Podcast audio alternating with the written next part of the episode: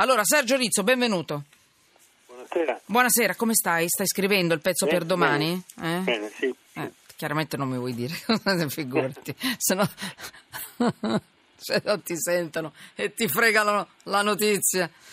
Vabbè. Scrittore, giornalista, inviato editorialista del Corriere della Sera. Noi vogliamo entrare nella notizia, che è la notizia grossa del, eh, del ponte sullo stretto. mm? E- e abbiamo letto di tutto, abbiamo ascoltato un po' tutti e abbiamo pensato che eh, chiaramente non sarà mai un'inchiesta o comunque un pezzo o comunque un'intervista non sarà mai completa di tutto quello che può significare, ci può essere dietro, ma a noi è piaciuto molto il pezzo di Sergio Rizzo di oggi. Il progetto, gli annunci, una società in liquidazione, un quarto di secolo, come scrive lui, di giravolte e la causa miliardaria allo Stato. Cioè è la somma, è la sintesi di tutto quello che c'è sul tavolo su- per quanto riguarda questa notizia, o molto di quello che c'è sul tavolo per quanto riguarda questa notizia, al di là delle opinioni, le cose concrete, i fatti concreti, la storia. Una storia che pensate, e vi segnalo anche il pezzo di Repubblica, Sergio non, non svenire, ma è così, no scherzo, vabbè, che è bellissimo, bellissimo. Eh, Francesco Merli. eh, Francesco Merlo e poi la stampa anche bellissimo di Ugo Magri di oggi questa storia infinita che pensate la storia del, del ponte teoricamente dovrebbe iniziare nel 251 a.C.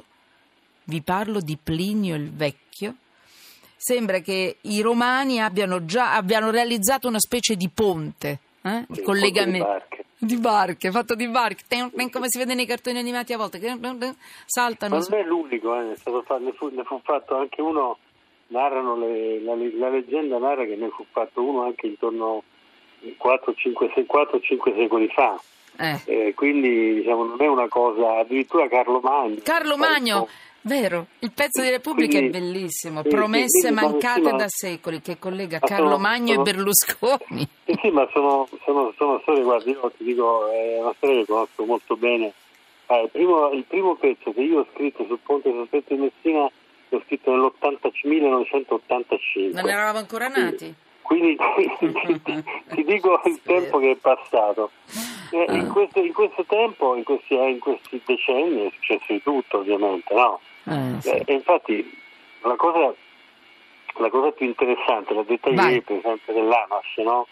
Eh, Gianni Vittorio Armani, che ha detto ho capito però eh, adesso eh, se decidiamo una cosa poi facciamola perché non è che possiamo continuare a prendere in giro la gente, no? che questo sta succedendo ormai da, eh, da decenni, no? Cioè ognuno che arriva eh, o in un senso o nell'altro prende in giro la gente.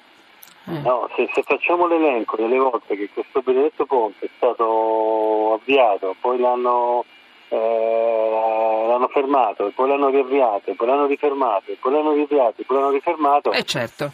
eh, non potremmo stare qua due giorni a raccontare. Allora, la verità è che... eh, la- la allora, verità- vai sul concreto al di là delle, delle opinioni di No, chiunque. concreto- sai, il concreto Eh, quello è un c'è fatto, è c'è vero. un Presidente del Consiglio che dice facciamo ripartire questa, questa opera pubblica, però il problema è che questa opera pubblica per ripartire è, diciamo, non è che è come l'interruttore che tu schiacci l'interruttore e, e- e riparte, no? Eh, lì è, è un meccanismo che- in cui si sono infilati che è un meccanismo infernale. Intanto questi che mh, avevano il contratto per realizzare l'opera, nel momento in cui l'opera è stata revocata, parliamo della fine del 2012, inizio 2013, questi hanno fatto una causa eh, allo Stato italiano eh, chiedendo un miliardo più o meno di euro, sì? Mm. più i soldi che sono stati già spesi per, per mantenere la società che dovrebbe essere la concessionaria.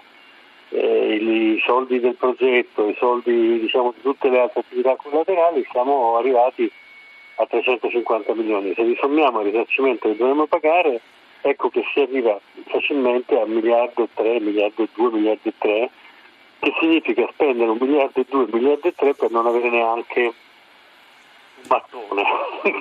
che questo è la cosa forse più surreale di tutta questa vicenda ed è la dimostrazione che questo è un paese nel quale purtroppo diciamo, eh, le grandi opere pubbliche eh, hanno sempre un destino che è un destino un po' particolare. Sì, mi però... raccontava, ecco, mi raccontava uno dei dirigenti di questa società mh, dello stretto di Messina, mi raccontava che loro fecero fare un'analisi del rischio ad una grande mm. mh, società di consulenza internazionale per capire quali potevano essere i pericoli a cui si andava incontro con eh, il ponte sullo stretto.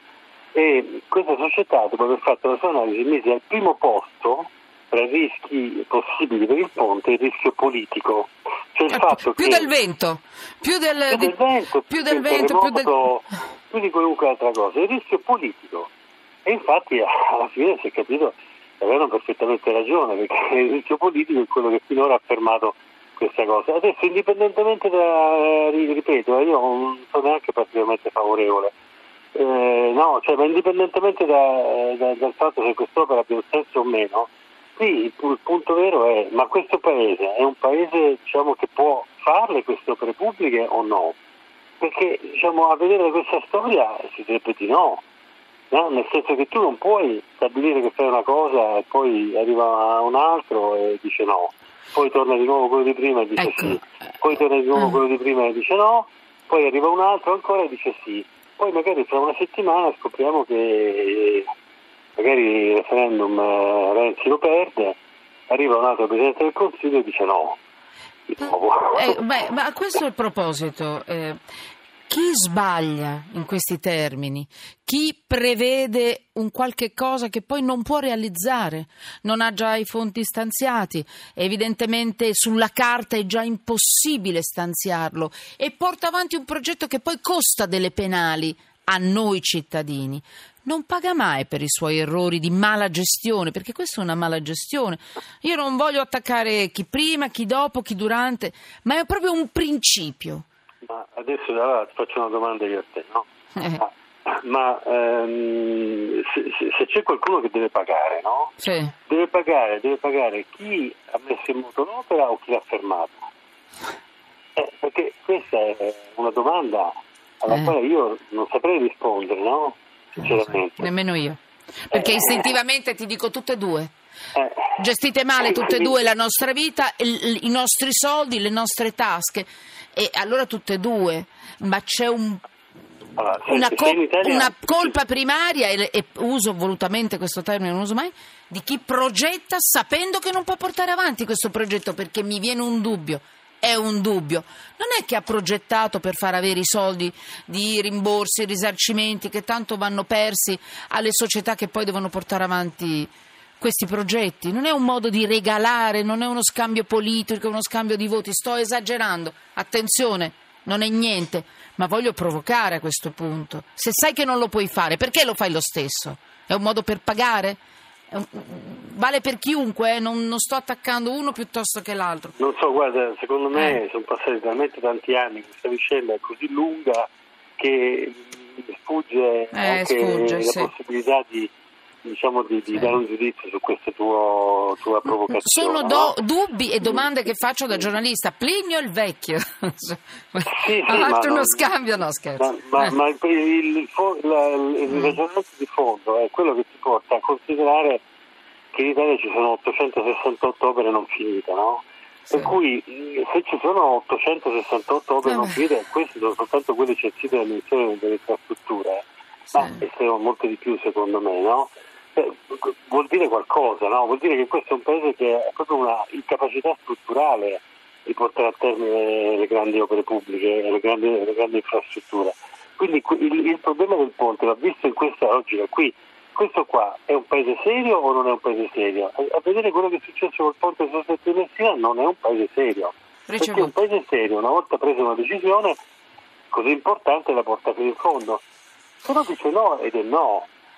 No, Ah, ma eh, eh, cioè, quando hanno deciso di fare il tunnel sotto la Manica, non è che hanno fatto come noi, no? Poi sarà stata una cosa giusta, una cosa sbagliata, però il tunnel L'hanno l'hanno fatto. fatto, e, e- Sì. ci hanno messo 7-8 anni e l'hanno fatto. No, eh, quindi è così che funzionano le, le cose. Un paese serio, eh, quando decide di fare una cosa, la fa. Noi la facciamo, poi torniamo indietro, poi la facciamo di nuovo, Certo. poi torniamo un'altra volta, poi la rifacciamo un'altra volta e alla fine chi ci guadagna sono soltanto quelli che, Eh, come dicevi tu, eh, eh, ti viene un dubbio, ma non il sa. risarcimento, no? Allora, Sergio, Sergio Rizzo, eh, vai a scrivere che così magari domani ti richiamo se lanci un'altra bordata delle tue, un'altra bella inchiesta. Scrittore, giornalista. Corriere della Sera, grazie.